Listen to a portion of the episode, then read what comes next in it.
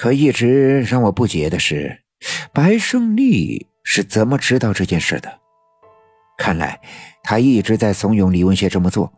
那么他在整件事情中扮演了一个什么样的角色？其实一切都可以跟着想清楚，包括我在进入柳树沟之前，李文学突然抢走我的音像圈。如此说来。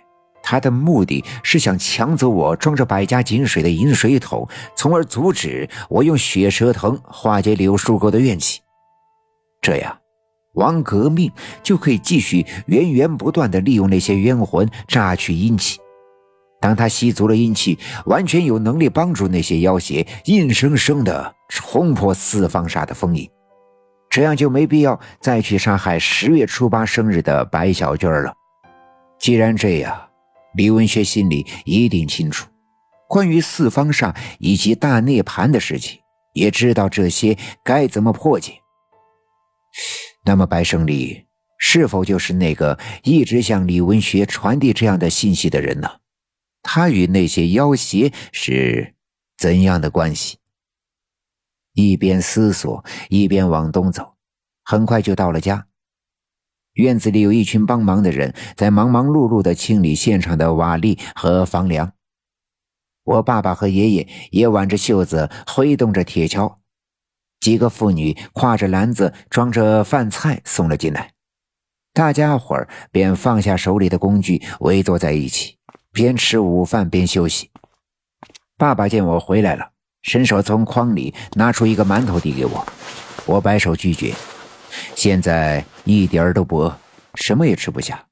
我拉着爸爸的手走到了一边没人的地方，因为我觉得这件事应该跟爸爸说清楚。尽管他没有奶奶那样的本领，但我知道他总会有一些解决的办法。啥？你说是李文学干的？我爸爸十分的惊讶。当我跟他讲述了关于四方煞以及四个十月初八的人的魂魄之间的关系之后，我爸爸不禁皱起了眉头。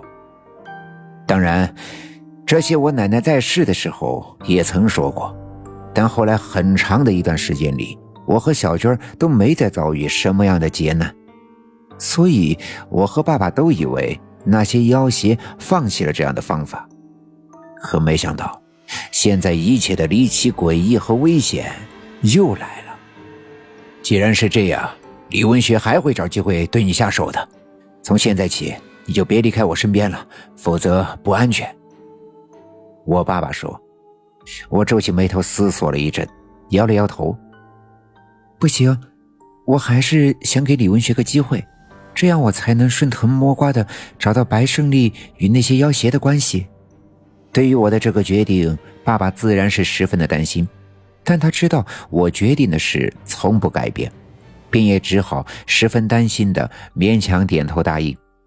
下午我哪里也没去，就在我家的院子里跟着爸爸和爷爷收拾废墟，傍晚的时候才收工。跟着爸爸和爷爷在东面的村部走去，收拾残局，重新翻建。这不是一朝一夕能完成的事。我们一家也只好在村部住上一段时间。今天整理废墟的时候，翻出来一些没被坍塌的房子砸烂的锅碗瓢盆，这些东西拿到村部的住处还都有用。于是我们便叮叮当当的带着这些东西回到了村部的住所。吃过晚饭，天渐渐的黑了，家里的人都累了一天，早已经浑身疲倦，无精打采。爷爷便早早的躺在了他的屋子里休息，妈妈点着电灯，在屋子里的桌子上批改学生的作业。爸爸却睡不着，因为他听了我白天跟他说的事，便一直忧心忡忡。这段日子发生了太多意想不到的事情，奶奶离开我们而去，我们家的房子又被烧毁。如果我再有什么不测，我爸爸完全不知道该怎样活下去，而我却早早的躺在炕上，瞪着眼睛看着屋顶，大脑在飞快的旋转。我思考的却不是李文学，而是白胜利。若不是我在小卖店的后窗底下听到了那些，我一直以为白胜利其实就是个好色的混混。而在我知道了这一切之后，却觉得应该对他重新审视。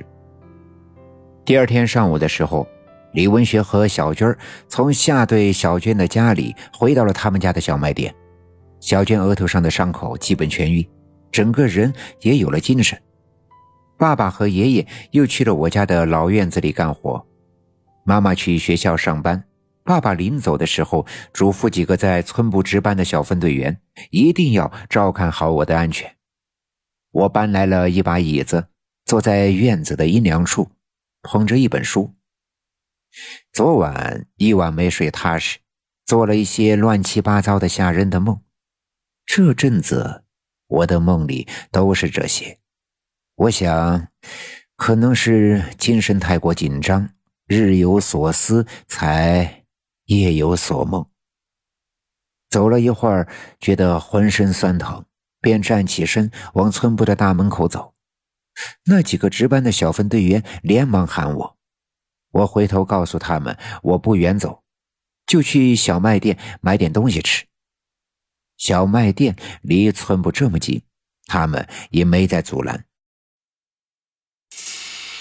本集已经播讲完毕，感谢您的收听。欲知后事如何，且听下回分解。